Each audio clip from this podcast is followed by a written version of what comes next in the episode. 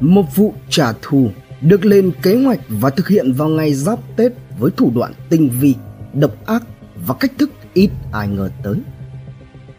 Một gã đàn ông dùng kiến thức và đam mê của mình để thực hiện tội ác. May mắn đã đến với bị hại, không ai bị thương vong. Hãy cùng Độc Thám TV đi sâu vào tìm hiểu vụ án này.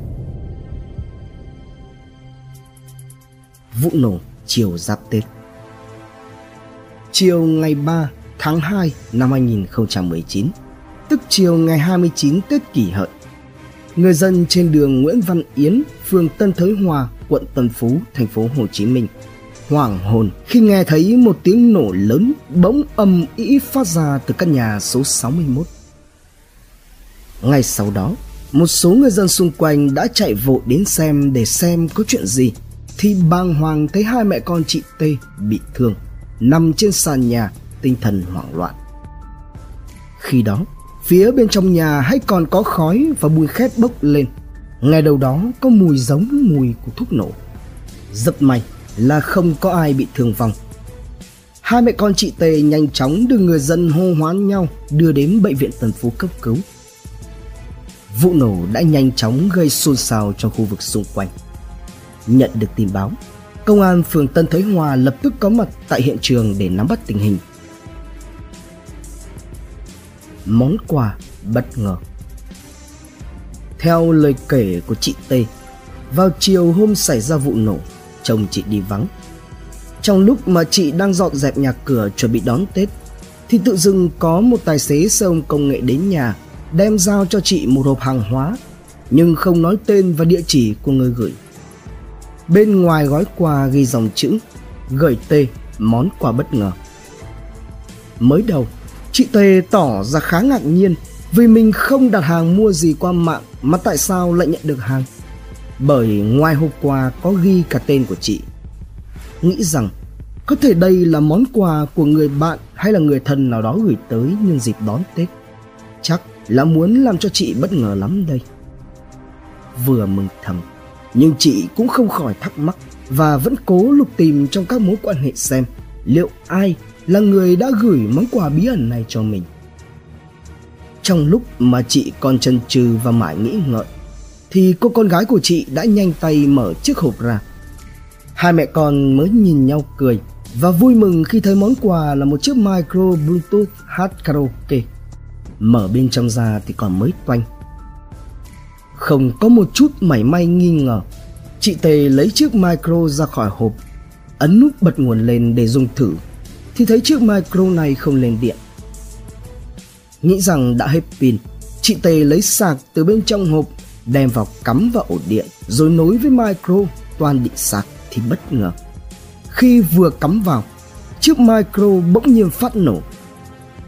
Bị bất ngờ, sự việc lại xảy ra ngay lập tức khiến cho chị T bị bỏng hai tay, hai bên đùi và phần ngực. Còn cô con gái chị thì cũng vì đứng ngay bên cạnh mẹ nên cũng bị bỏng phần chân và phần bụng. Áp lực Liên hệ lại với bệnh viện Tần Phú, các y bác sĩ cho biết các vết thương của hai mẹ con chị T chỉ bị bỏng ngoài da, không nguy kịch và cả hai được đưa về nhà để điều trị.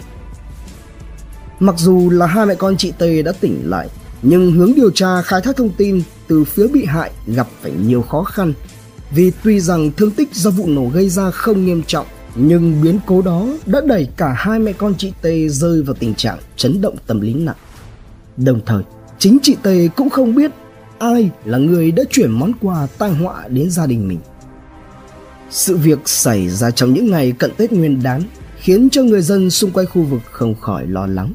Khi mà nguyên nhân gây ra vụ nổ vẫn chưa được xác định thì cũng đồng nghĩa rằng người dân vẫn còn thường trực nỗi lo về an ninh trật tự. Những lời đồn đoán về một vụ nổ có chủ đích hay chỉ là sự bất cẩn của người sử dụng đã vô tình bao trùm và gây ra bất an trong lòng quần chúng nhân dân. Đó cũng là áp lực đè nặng lên vai của những cán bộ chiến sĩ đang ngày đêm tìm lời giải đáp. Với tính chất nghiêm trọng của vụ án, dưới sự chỉ đạo của Đại tá Nguyễn Hoàng Tuấn, trưởng công an quận Tân Phú, tập thể đội cảnh sát hình sự công an quận tập trung lực lượng áp dụng mọi biện pháp nghiệp vụ để thu thập thông tin. nhiều tổ trinh sát đã phải gác lại việc vui xuân cùng với gia đình để tập trung lần theo các đầu mối, sàng lọc kỹ càng mọi thông tin. Lần theo dấu vết. Tại hiện trường vụ án, cơ quan điều tra ghi nhận đồ đạc bên trong căn nhà bị xáo trộn, có một mảng tường lớn bị cháy xém. Kiểm tra chiếc micro chị Tây được tặng, bước đầu công an quận Tân Phú ghi nhận chiếc micro này bên trong không có những chi tiết điện tử để hoạt động một cách bình thường. Đồng thời, phát hiện được một ít hóa chất và nhanh chóng xác định được số hóa chất này là thuốc nổ. Mặc dù là những phần quan trọng cấu tạo nên chiếc micro đã bị hư hỏng, nhưng với cách nối hệ thống điện cùng với mạch điện lạ nằm ở bên trong còn nguyên đã giúp cho các điều tra viên khẳng định được rằng rõ ràng đây là một vụ nổ có bàn tay của con người tác động hòng cố ý thực hiện chứ không phải là do micro chất lượng kém. Đồng thời, người ra tay phải là đối tượng am hiểu và rành về các thiết bị điện tử. Cho đến lúc này, mọi hướng đi của vụ án ngay lập tức tập trung vào các mối quan hệ của gia đình chị T. Nghi vấn được hướng đến ngôi nhà của một người có tên là Lưu Văn Tú ở đường Đấp Mới, phường Bình Trị Đông, quận Bình Tân. Trong đó có chi tiết hết sức quan trọng. Cách đây 5 năm, anh Lưu Trung N, chồng của chị T, có cho một người đàn ông có tên là Lưu Văn Tú, sinh năm 1980 ngụ Bình Tân, mượn số tiền là 86 triệu đồng. Trong khoảng thời gian gần đây, anh N vì kẹt vốn để làm ăn nên đã nhiều lần tìm đến nhà của Tú để đòi nợ nhưng lại bất thành. Từ đó, cả hai bắt đầu có những xích mích. Tuy nhiên qua phân tích và đánh giá thì chỉ bấy nhiêu đó thôi vẫn chưa đủ để cho người đàn ông có tên là Tú này có thể dày công sắp đặt kỹ lưỡng nhằm ủ mưu ám toán cả gia đình nạn nhân.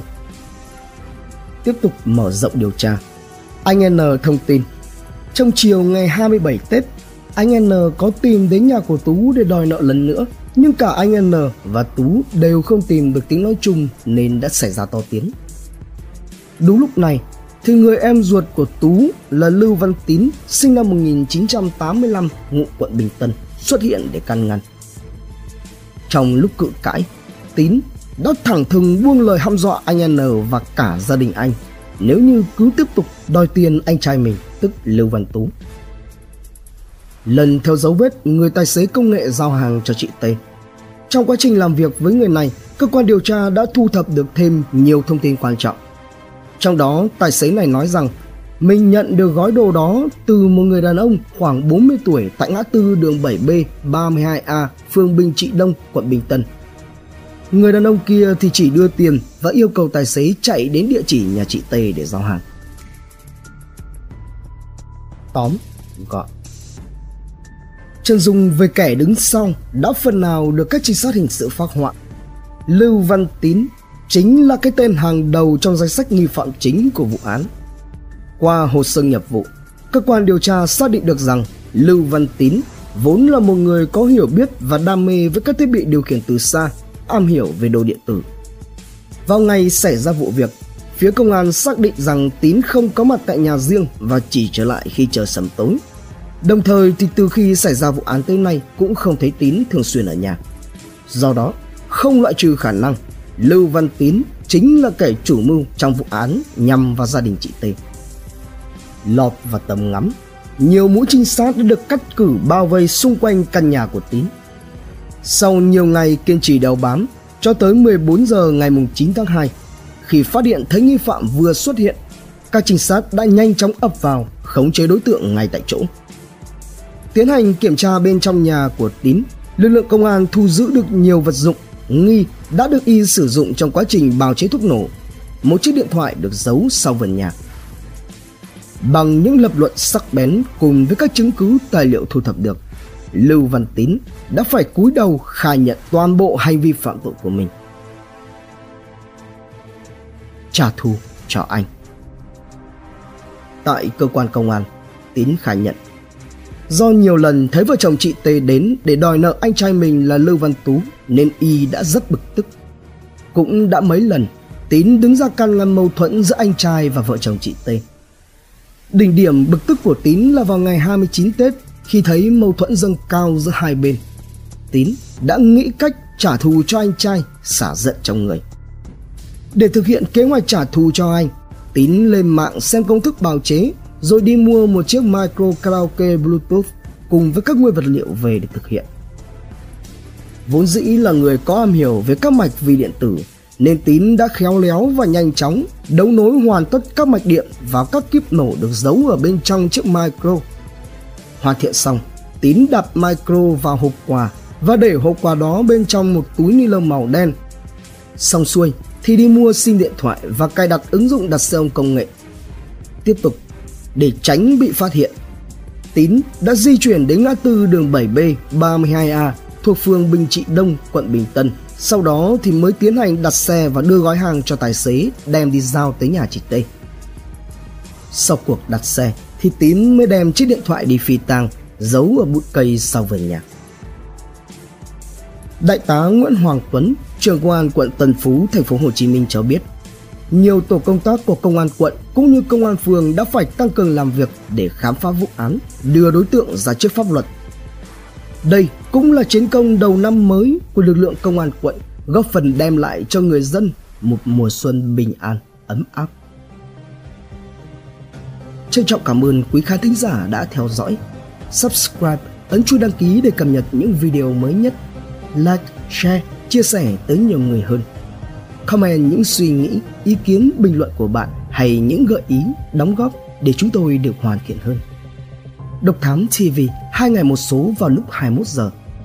Nguồn tham khảo và tổng hợp: Công an Nhân dân Online, Công an thành phố Hồ Chí Minh, Zing News cùng nhiều nguồn khác từ Internet. Độc Thám TV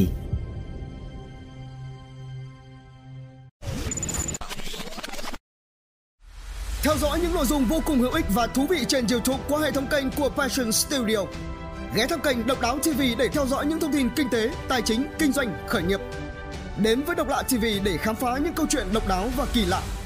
Khám phá những vụ án kinh điển và bí ẩn, cập nhật tin tức an ninh nóng hổi cùng Độc Thám TV hay tìm hiểu về lịch sử Việt Nam qua Bí ẩn sự Việt cùng nhiều kênh YouTube bổ ích khác đang được xây dựng và hoàn thiện mỗi ngày. Passion Studio mang đến những giá trị thiết thực